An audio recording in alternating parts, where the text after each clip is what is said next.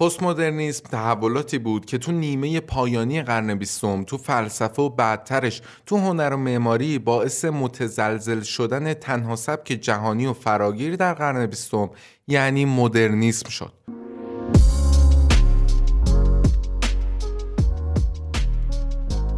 سلام امیدوارم که حالتون خوب باشه. من بزرگ مهرم از گروه و استودیوی تایملس روم. تو این قسمت از تاریخ معماری می‌خوایم از دوران مدرن گذر کنیم و به پست مدرنیته و تحولاتی که تو فلسفه و هنر غرب به وجود آورد بپردازیم. این تحولات ریشه در تغییرات بنیادین فکری و اجتماعی و تغییر نگرش نسبت به خودمون و جهان پیرامونمون داره. تغییراتی که با انتقادات تند فردریک نیچه از دوران مدرن از اواخر قرن 19 در آلمان آغاز شد و به کمک اندیشمندای زیاد دیگه‌ای مثل فروید، هایدگر، لیوتار و بقیه مورد بست و شرح قرار گرفت. حالا اگه ما فلسفه رو روح زمان در نظر بگیریم قطعا معماری کالبد زمانه. با عوض شدن روح زمان کالبد هم عوض میشه. برای همین تو این قسمت مثل بخش آغاز عصر مدرن اول باید با موضوع فلسفه شروع کنیم و اصلا ببینیم که پست مدرنیسم چیه و بعد از اون بیایم نمود کالبدی پست مدرنیته رو در معماری جستجو کنیم و مورد بحث قرار بدیم. برای همین تو این قسمت شاید به طور مستقیم در مورد بنای خاصی یا در کل معماری آنچنان صحبت نکنیم و بیشتر فلسفه متفکرای پست مدرن رو توضیح بدیم. پست مدرن تو فارسی به فرامدرن و پسامدرن ترجمه شده که منظورش وضعیت بعد از مدرنیته و یا مرحله تاریخی بعد از مدرنه. پست مدرن همچنین به عنوان پسانوگرایی و مابعد تجدد هم ترجمه شده.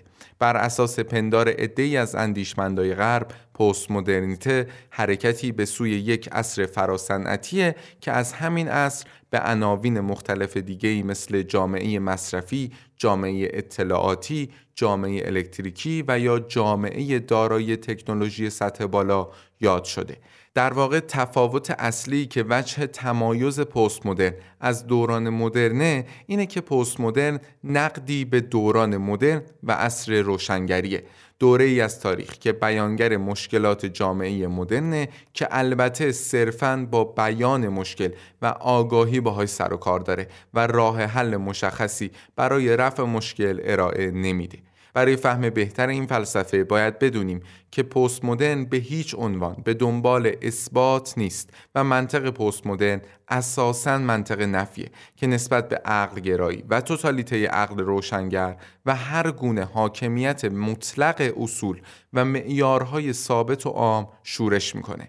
پست مدرنیته با پشت کردن به این عقل مدرن به عنوان یک راه آسیب شناختی برای مدرنیته تلقی میشه. فلاسفه پست مدرن اقلانیت، قطعیت علمی و خردگرایی محض مدرن رو زیر سوال می‌برند و مشکل انسان مدرن رو مثل کمبها شدن حیثیت انسان، بیهویتی، بحرانهای فرهنگی، یکسونگری، خشونتهای بیش از حد، مناقشات و جنگای ویرانگر جهانی، کمرنگ شدن جوامع انسانی و بالاخره احاطه تکنولوژی به زندگی انسان رو نتیجه همین عقلگرایی محض بینش مدرن و مشکلات زندگی مدرن عنوان می کنند.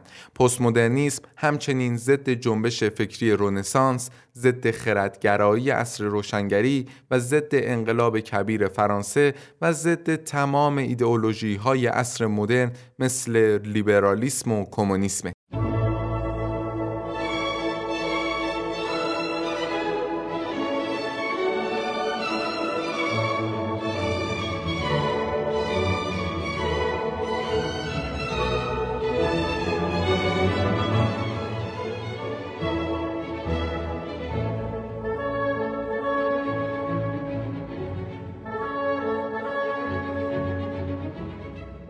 مدافعان پست مدرن اون رو واکنشی در برابر عمیق ترین بحرانهای معنوی و فلسفی عصر ما و به معنی شکست و ناکامی روشنگری و اقلانیت می‌دونن و پست مدرن رو دوران اعلام و ابراز مرگ پدیده ها معرفی می‌کنن. مرگ ایدئولوژی، مرگ معلف و مرگ معنا. قبل از ادامه بحث به این موضوع هم اشاره کنم که پست مدرن رو نباید با هر گونه ضدیت و نقد مدرنیته از مواضع سنتی اشتباه بگیریم. در اصل پست مدرن نقد مدرنیته به کمک تاریخ خود دوران مدرنه. هدف متفکرای پست مدرن به هیچ عنوان بازگشت به دوران ما قبل مدرن نیست. و خیلی از پست مدرنا حتی سنتگرایی رو هم خوب نمی‌دونستن. چون با تمام تفاوتهایی که دوران ما قبل مدرن و دوران مدرن با هم داشتن فلاسفه پست مدرن وجود کلیتی ثابت و تمامیت خواه رو هم در دوران مدرن و هم در ما قبلش مشترک می‌دیدند با این تفاوت که توتالیته دوران ما قبل مدرن یک نوع توتالیته مذهبی بوده در حالی که در دوران مدرن عقل جدیده که به عنوان امری تمامیت خواه مطرح میشه. به زبون خیلی ساده و آمیانه تو دوران سنت این دین و مذهبه که به انسان امر و نهی می‌کنه و همین کار رو تو دوران مدرن ایدئولوژی های مختلف در کنار اقلانیت و خردگرایی محض هستن که انجام میدن. پس در مجموع فرقی نمی‌کنه شما چه تو دوران مدرن زندگی کنید و چه تو دوران ما قبل مدرن. به هر حال افرادی هستند که برای شما و زندگیتون حد و حدود و چارچوب تعیین می‌کنن و به شما امر و نهی می‌کنن و گاهی اوقات هم به شما ظلم می‌کنن و به دنبال کلیتی ثابت و جامعه ای تمامیت خواه هستند امیدوارم که تونسته باشم این بخش رو خوب براتون جا بندازم. نکته بعدی که لازمه در مورد پست مدرن بدونید اینه که مدرنیسم زمانی که خودش رو معرفی می‌کنه طرحی مدون و معین و همینطور اهدافی مشخص برای جهان بعد از سنت ارائه می‌کنه. این در حالیه که پست مدرنیسم فاقد این اصول تعیین شده و مرزبندی های دقیق و روشنه و خیلی از اوقات مشکلاتی از دوران مدرن مطرح می‌کنه که راه حل مشخصی هم برای رفع اون مشکل نداره. همینطور باید بگم که همه فلاسفه این نهله فکری در مورد مبانی نظری این نهزت هم رأی و هم نظر نیستند. اما با این حال خطوط فکری مشترکی در بین همه اونا قابل مشاهده است که اینجا قرار در مورد هشت تا از همین نقاط مشترک تفکر پست مدرن که در نقد مدرنیسم بیان شده صحبت کنیم. اول هر هشت مورد رو اسم می‌برم و بعدش دونه بدونه به بررسی هر هشت مورد مشغول میشیم. یک اقلانیت دو ایدئولوژی یا فراروایت سه کسرتگرایی. چهار تاریخ. پنج رسانه. شش زبان. هفت تکنولوژی. و هشت شهرسازی و معماری. اولین موردی که پست مدرنیستا و مدرنیستا توش با هم تفاوت دارند بحث اقلانیته رنه دکارت از پایه‌گذارای فلسفه مدرن جمله کوتاهی داره که تو چهار کلمه تاکید بیش از پیش ذهنیت مدرن به عقل و عقل گرایی رو ابراز می‌کنه. من می اندیشم پس هستم. در واقع دکارت وجود خودش و هر انسان دیگه ای رو در اندیشیدن و بهره بردن از عقل می‌دونسته. در تفکر مدرن همین عقل گرایی و خردگرایی که به عنوان ابزاری برای آزادی و رهایی از سختی ها و مشکلات انسان مطرح میشه. در عصر روشنگری هم به عقل، خرد و استدلال منطقی تاکید زیادی شده که تمام این مفاهیم در کنار هم اقلانیت مدرن رو تشکیل میده. اما یکی از وجوه شاخص و عمده نقد پست مدرنیسم همین اقلانیت دوران مدرنه. تو تفکر پست مدرنیستا عصر مدرن با مفهوم ساده و محدودی از اقلانیت سر و کار داره که توی اون اقلانیت ابزاری و چه قالب رو داره. در عصر مدرن به طرح برنامه ریزی، محاسبه، پیشبینی، کنترل و نظارت دقیق تاکید شده و مسئولیت تمام این موارد به روی دوش عقل و علم میافته و تمام مشکلات مردم باید به کمک همین علم و دانش و عقل گرایی برطرف بشه. اما این تفکر که عقل می‌تونه تمام این مباحث رو مدیریت و یا مشکلات انسان مدرن رو برطرف کنه از نظر تفکر پست مدرن خیال خامی بیش نبوده بنا به نظر فلاسفه پست مدرن اقلانیت، خردگرایی و تفکر منطقگرا زمینه پیدایش ایدئولوژی و بینش یک طرفه تو قرن بیستم بوده که خود این موضوع مشکلات زیادی رو با خودش به وجود آورده.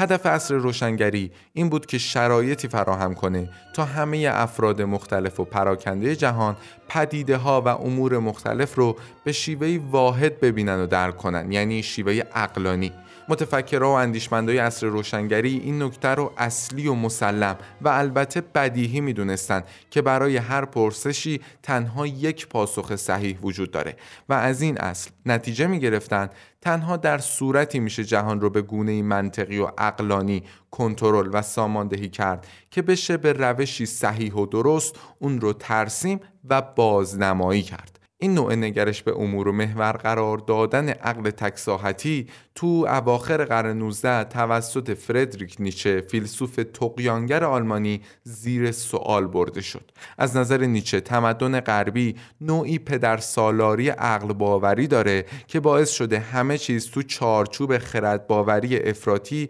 بشر رو اسیر خودش کنه. نیچه مشکل بزرگ بشریت رو مدرنیته می‌دونست. اون به احساس بیشتر از عقل باور داشت و برای همین علم مدرن و روش تحقیق دکارتی رو زیر سوال برد. بقیده نیچه هر گونه روش تحقیق علمی لزوما با دروغ و تقلب همراهه و عقل خلاقیت زندگی رو از بین می‌بره. قبل از ادامه این رو بگم که تو این قسمت جمله های زیادی از فیلسوفا و اندیشمندای مختلف بیان شده و در ادامه هم میشه. این جمله ها تنها بخشی از فلسفه فکری و باورهای این افراد بودن و قطعا یه تک جمله نمی‌تونه مثلا تمام ذهنیت نیچه رو برای ما روشن کنه. اینجا هم من صرفا چند جمله که مربوط به بحث ما میشه انتخاب کردم. اما پیشنهاد می‌کنم اگه می‌خواین بیشتر با تفکر این افراد آشنا بشین به این ویدیو بسنده نکنید و کتابا و مقالات خود این افراد رو مطالعه کنید. به جز نیچه که عقل گرایی رو زیر سوال می‌بره زیگموند فروید روانشناس و اندیشمند اتریشی هم با مطرح کردن زمیر ناخودآگاه و ساحت ناخودآگاه عقل مداری محض دوران مدرن رو باطل می‌دونه. مکتب روانکاوی فروید خرد چالش ناپذیر روشنگری رو نقد می‌کنه و نشون میده که خرد آدم جزیره کوچیکی تو اقیانوس پهناور نیروهای تاریک و ناخودآگاه بشریه. فروید زمیر آگاه و عقل انسان رو در احاطه زمیر ناخودآگاه که همون قرایزه می‌دونسته.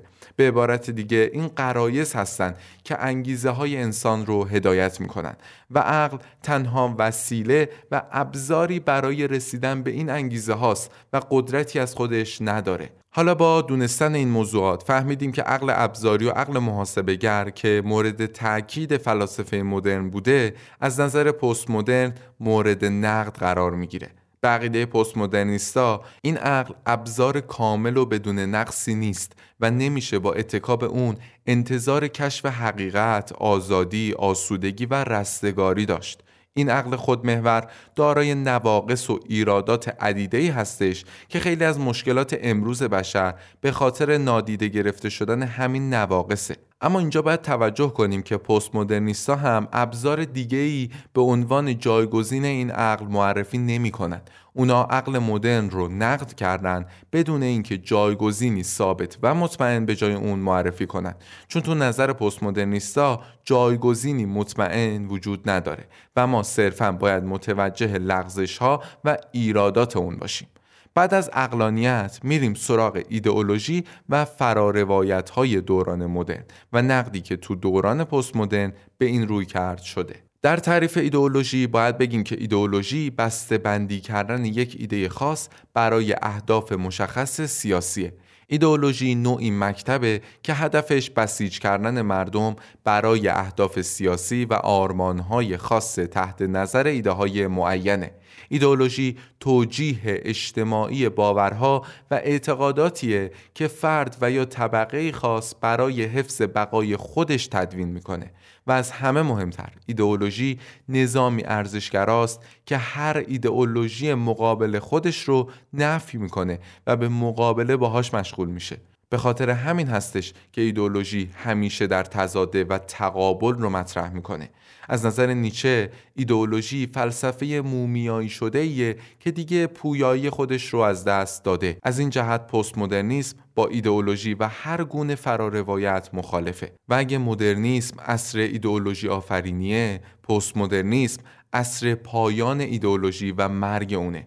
دو ایدولوژی مهم عصر مدرن یعنی لیبرالیسم و کمونیسم و همینطور بقیه ایدولوژی های این دوره مثل نازیسم و فاشیسم و ناسیونالیسم و سوسیالیسم همه از نظر فلاسفه پست مدرن مورد نقد قرار می‌گیره متفکرهای پست مدرن علت به وجود اومدن جنگ های مختلف، کوره های آدمسوزی و بالاخص دو جنگ جهانی اول و دوم رو همین مطرح کردن ایدئولوژی های مختلف عنوان می‌کنن. ژان فرانسوا لیوتار فیلسوف بزرگ فرانسوی میگه من با ساده کردن بیش از حد پست مدرن رو به منزله بیاعتقادی و عدم ایمان به فراروایت ها عنوان می‌کنم. از نظر پست مدرنیسم ایدئولوژی دارای یک تفکر یکسونگره که در مقابل هر تفکر مخالف خودشه و از همین جهت هر ایدئولوژی به همراه راه حل‌های کلی و جهانی خودش نمی‌تونه جوابی برای مشکلات کل جهان باشه. به اعتقاد خیلی از افراد بزرگ دوران پست مدرن مثل میشل فوکو مشکلات محلی و منطقه‌ای نیاز به راه حل‌های محلی و منطقه‌ای دارند و نمیشه راه حل جهانی و بین المللی رو برای اونا قبول کرد. مورد بعدی که می‌خوایم با هم بررسی کنیم کسرت گراییه. مدرنیسم همیشه به دنبال وحدته چه تو اندیشه و چه تو هنر ولی پست مدرنیسم کسرتگراست جوامع امروزی تو غرب و تقریبا تو کل جهان جوامع کسرتگرا هستند و تو اکثر شهرهای بزرگ نژادها و فرهنگها و اقوام مختلف در کنار همدیگه زندگی می‌کنن بهترین نمونه ای هم که میشه مثال زد ایالت کالیفرنیا و به ویژه شهر لس آنجلسه.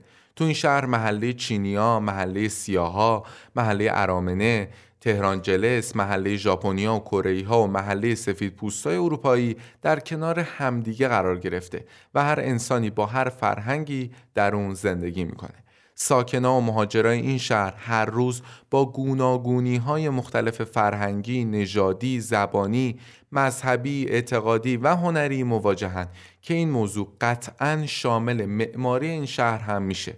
این در حالیه که تو جوامع سنتی اکثر مردم تو بستر فرهنگی واحد و مستقل زندگی می‌کردن و افراد جامعه می‌تونستن فارغ و بی به جوامع بیگانه زندگی کنند.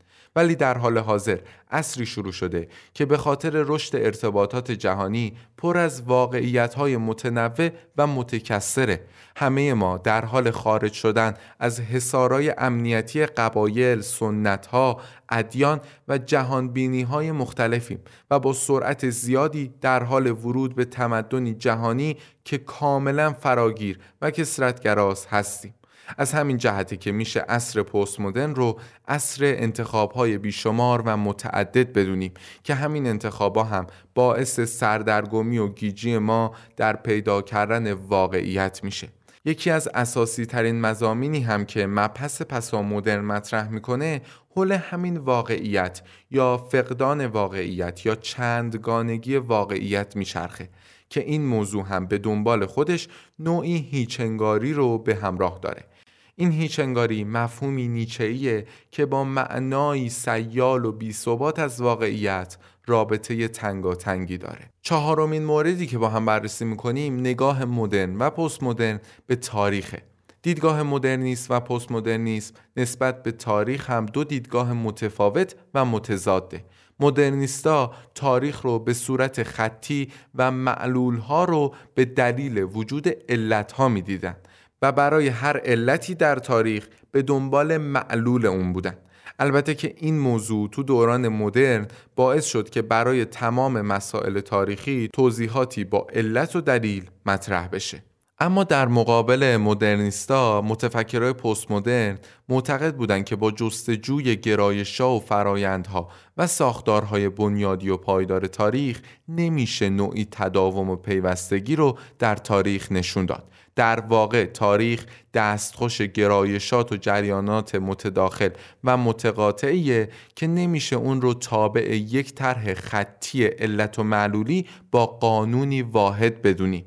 در تاریخ هیچ اصل و مفهوم مرکزی وجود نداره که بشه با کمک اون به تمام پدیده های مختلف وحدت و کلیت بخشید. از نظر پست مدرنیسم تاریخ مجموعه ای از گسست هاست بعد از تاریخ بریم سراغ پنجمین رکن تفاوت مدرن و پسا مدرن یعنی رسانه بقیده متفکرهای پست مدرن یکی از مشخصات بارز جوامع پیشرفته سیطره رسانه ها مثل مطبوعات، رادیو، تلویزیون و البته اینترنت به تمام وجوه زندگی افراده. امروزه تو جوامع غربی وقایع و هنجارها از طریق رسانه هاست که به اطلاع مردم می‌رسه و زندگی اونا رو شکل میده و این رسانه ها هستن که در جهت دادن به ذهن توده مردم نقش اساسی دارند.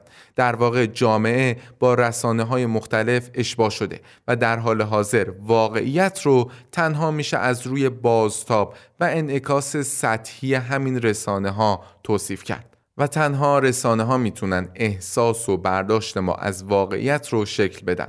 و متاسفانه البته متاسفانه رو خود من میگم رسانه تنها واقعیتیه که ما در اختیار داریم.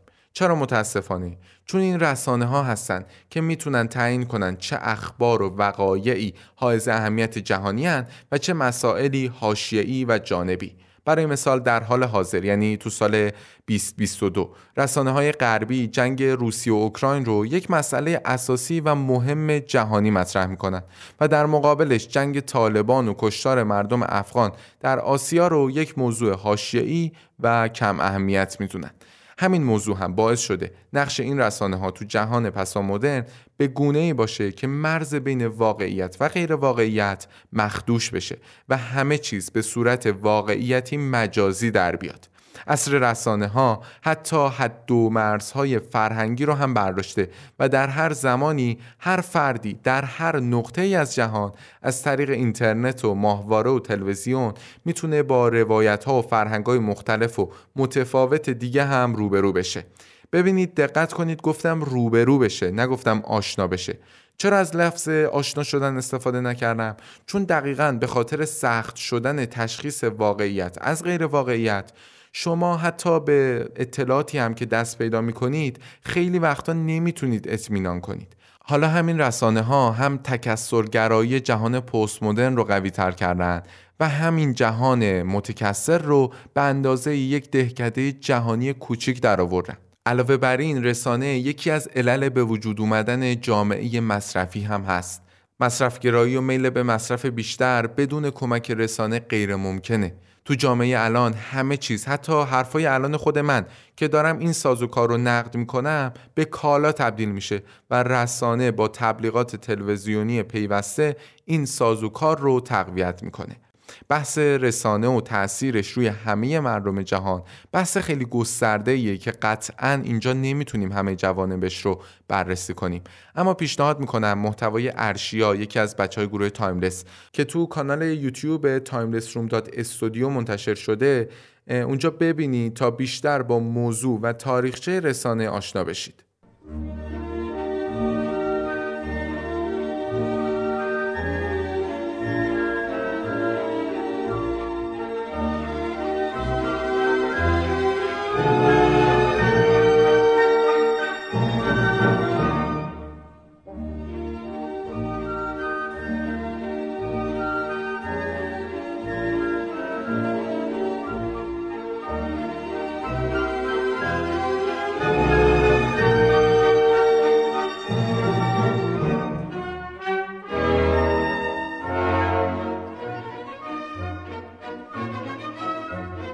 تا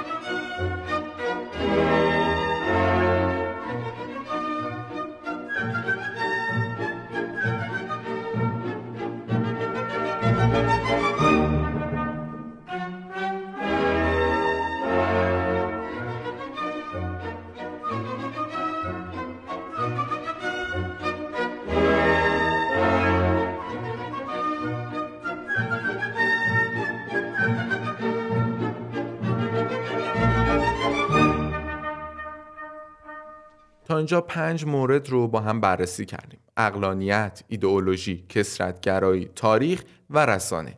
برای مورد ششم بریم سراغ زبان. متفکرهای پست مدرن ذهن و شکلگیری تفکرات رو تابع عامل مهمی به نام زبان می‌دونن. از نظر اونا زبان نقش اساسی و تعیین کننده ای در طرز تفکر و نوع اندیشه انسان داره. پست مدرنیستا معتقد بودن هیچ رویدادی خارج و مستقل از زبان وجود نداره. برای مثال ما همه با توجه به اینکه کجا هستیم و چه کاری می‌کنیم از بازی های زبانی مختلفی استفاده می‌کنیم که این بازی ها توی هر فضا و موقعیتی مثل اداره، کلیسا، ورزشگاه مدرسه و یا هر جای دیگه ای با هم فرق دارن و متفاوتن. و چیزی که می‌دونیم اینه که این بازی های زبانی فقط در محلی که اون لحظه توش قرار داریم اعتبار داره. مثلا بازی زبانی ما در یک جمع دوستانه که با هم برای گردش به پارک رفتیم منحصر به خود اون شرایطه و هنجارهای مخصوص خودشو میطلبه و نمیشه همون هنجارا رو مثلا انتقال داد به زمانی که برای مراجعه به یک دکتر وارد یک فضای بیمارستانی شدیم. در تفکر پست مدرن کانون توجه معطوف ساختار اجتماعی و زبان شناختی واقعیت و همینطور معطوف تفسیر بازگویی و استدلال درباره معنای جهان هستیه. در واقع فلاسفه مدرن عقل و اندیشه رو مستقل از عوامل محیطی می‌دونن. ولی فلاسفه پست مدرن دقیقا برعکس عقل و اندیشه رو وابسته به عوامل محیطی می‌دونن. و از نظر پست مدرنیستا این عوامل محیطی هستش که از طریق زبان محاوره و ویژگی های متفاوت اون در هر فرهنگ ذهن انسان متفکر رو شکل میده. اما موضوع هفتم مورد بررسی ما تکنولوژیه. علم و تکنولوژی همیشه به عنوان بزرگترین دستاورد عصر مدرن قلمداد شده. اگرچه پست مدرنیسم اهمیت تکنولوژی رو نفی نمی‌کنه و عصر تکنولوژی پیشرفته از خصیصه های بارز عصر پست مدرن محسوب میشه ولی نگرش پست مدرنیستا به تکنولوژی بسیار متفاوت از اون چیزیه که مدرنیسم بیان می‌کنه. به عنوان مثال مارتین هایدگر فیلسوف آلمانی دوران پسامدرن تو سال 1954 مقاله ای به نام پرسش از تکنولوژی چاپ کرد که تو این مقاله بیان کرد که در بینش غرب از زمان ارسطو تکنولوژی به صورت ابزار و آلت و همینطور به شکل خونسا تلقی می شده اما از نظر هایدگر تعریف ابزاری از تکنولوژی با وجود اینکه درسته اما ناقصه. نگاه ابزاری به تکنولوژی هجابی به ماهیت اصلی تکنولوژیه. این فیلسوف در ادامه عنوان می‌کنه که تکنولوژی خصوصیت تعرضی داره تعرض به طبیعت و تغییر دادن اون. تکنولوژی به طبیعت به صورت منبع خام و انرژی نگاه می‌کنه و خواستار تغییر شکل طبیعت و به نظم درآوردنشه و همیشه این تکنولوژی که از طبیعت استفاده می‌کنه. از این جهت تکنولوژی همیشه نقش فاعلی داره و طبیعت نقش مفعولی. همینطور تکنولوژی در جهت ضدیت با طبیعت در نتیجه تغییر شکل طبیعت توسط تکنولوژی رفتارها و انگیزه ها در انسان و جامعه اطرافش هم تغییر میده. و در واقع چون انسان دوران مدرن یک انسان تکنولوژیکه و به دلیل ماهیت تعرضی تکنولوژی انسان دوران مدرن مورد تعرض و سیطره تکنولوژی قرار داره. هایدگر ماهیت تکنولوژی رو گشتل عنوان می‌کنه. گشتل در زبان آلمانی به معنای قاب دور عکس و چارچوبه و از نظر هایدگر گشتل یعنی ماهیت تکنولوژی ماهیتی که خصوصیت تعرضی نسبت به انسان داره و انسان در چارچوب اون قرار می‌گیره. بقیده هایدگر ماهیت تکنولوژی اونقدر هم وابسته به انسان نیست بلکه موجودی مستقله. ما هیچ وقت به گشتل سوار نمیشیم و تقدیر اون رو نمی‌تونیم دگرگون کنیم. حالا اینجا دانشمنده و افراد حوزه تکنولوژی فقط دامنه این گشتل رو گسترش میدن. البته که پست مدرن هم نمی‌تونه از گشتل خارج بشه و هدف خروج از این گشتل هم نداره. اما یه دیدگاه نسبت به این چارچوبه که میگه نباید عاشق تکنولوژی بود.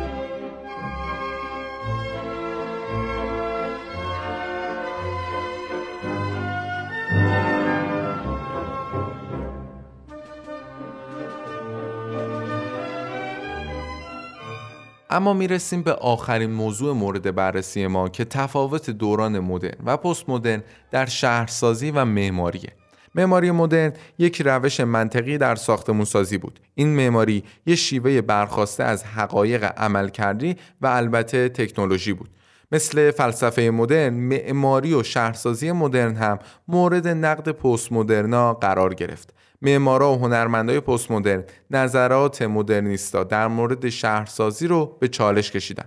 جدا کردن محل کار از محل سکونت، بلوکهای وسیع شهری، برجای عظیم و مرتفع برای زندگی و طراحی شهر برای اتومبیل و تسهیل عبور و مرور این وسیله نقلیه از جمله مواردی بودند که تحت تأثیر عقاید شهرسازی مدرن در دهه 1950 تو آمریکا پیروی می‌شد. این در حالیه که پست مدرنیستا تمام این سیاست های شهرهای مدرن رو به شدت مورد انتقاد قرار دادن و مقابل روش های خردگرایانه برنامه ریزی شهری مدرن وایسادن. اونا با برنامه ریزی بر اساس کارایی و نظم در شهرسازی مدرن و طبقه بندی شهر بر اساس مناطق مسکونی، اداری، تجاری و صنعتی مخالفت کردند. چون از نظرشون این نوع برنامه ریزی باعث از بین رفتن محلات سرزنده شهری و در واقع روح شهر می شده. به جای برنامه ریزی شهری مدرن هم برنامه ای رو پیشنهاد دادن که مناطق و خیابونای مختلف شهر پذیرای عملکردهای مختلف باشند. و در تمامی اوقات شبانه روز فعال، سرزنده، پرتحرک و شلوغ باشند. اونا به جای عریض کردن خیابونا برای سرعت بخشیدن به حمل و نقل و جابجایی به کمک اتومبیل فضاهای عبور و مرور آبرای پیاده رو پر جنب جوش کردن تا ارتباط اجتماعی و فیزیکی شهرنشینا رو تقویت کنند. همینطور شهرسازای پست مدرن محلات پرتراکم با عملکردهای متنوع و ساختمونای آپارتمانی کوتاه مرتبه رو پیشنهاد کردند تا محله های ایمن و سرزنده در جهت آسایش ساکنین اون محله بسازند. جدا از این رویکردها در شهرسازی در معماری هم شاهد تغییر و تحولات زیادی بودیم. اگه قسمت های قبلی تاریخ معماری رو در مورد معماری اصر مدرن دیده باشین متوجه شدین که همواره یکی از شاخصه های مهم مدرنیسم توی هر سبک و شیوهی تکنولوژی بوده. شعارهای معروف معمارای مدرن هم تأکیدی به همین ادعاست.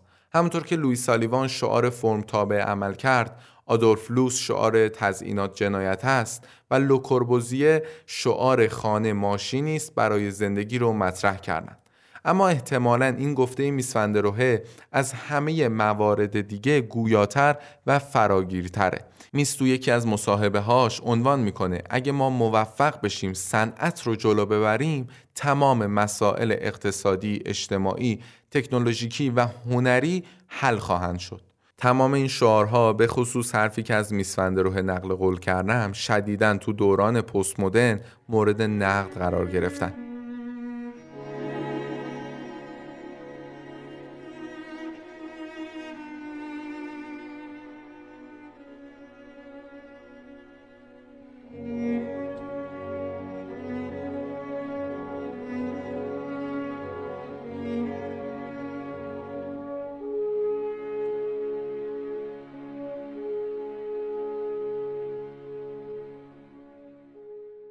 اما به طور کلی سبک های معماری بعد از مدرن رو میشه به دو گروه فرزندان خلف و فرزندان ناخلف معماری مدرن و تفکر تکنومدار تقسیم کنیم. در گروه اول معمارای سبک هایتک و اکوتک به عنوان موافقان معماری تکنومدار مدرنیسم خودشون رو میراستار وفادار این گونه معماری می‌دونن و کماکان به نگرشی مثبت نسبت به خرد علم و تکنولوژی معتقدند اما در مقابل این گروه معماران سبک deconstruction و folding و همینطور معماران نئوکلاسیک قرار دارند که خردگرایی، قطعیت و ساحت تک‌معنایی عصر مدرن رو مورد پرسش قرار میدن.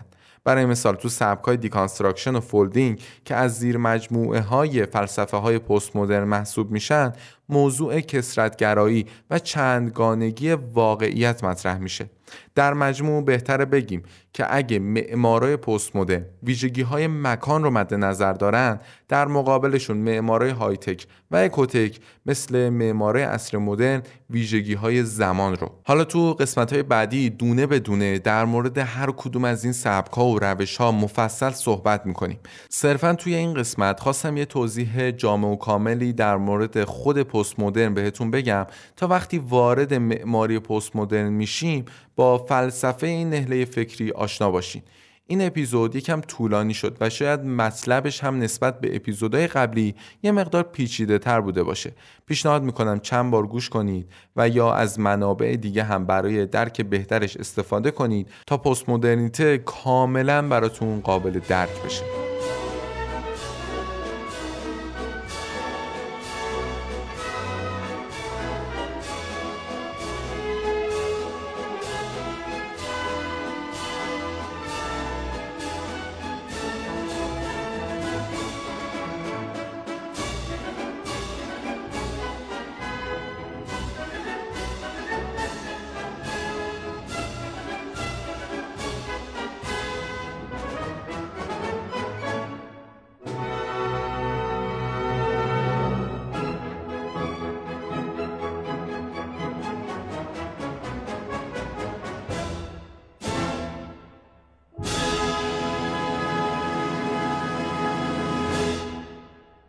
ممنون از وقت و توجهتون به پادکست تاریخ معماری.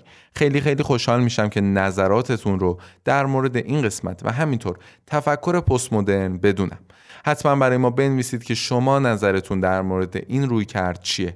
اگه دوست و یا آشنایی هم دارین که به نظرتون این مبحث یا در کل معماری براش جذابه حتما ما رو بهش معرفی کنید این بهترین راه حمایت از گروه ماست. برای حمایت مالی از ما هم می‌تونید از طریق لینک هامی باش توی بخش توضیحات از ما نقدن حمایت کنید. در آخر هم بگم که محتوای تصویری این قسمت و بقیه قسمت های پادکست رو هم می‌تونید تو کانال یوتیوب ما به همراه کلی محتوای مربوط به حوزه معماری اونجا مشاهده کنید. آدرس کانال یوتیوب ما هم timelessroom.architect به همین آدرس می‌تونید توی اینستاگرام هم ما رو دنبال کنید. خیلی ممنون از توجهتون به پادکست تاریخ معماری. خدا نگهدار.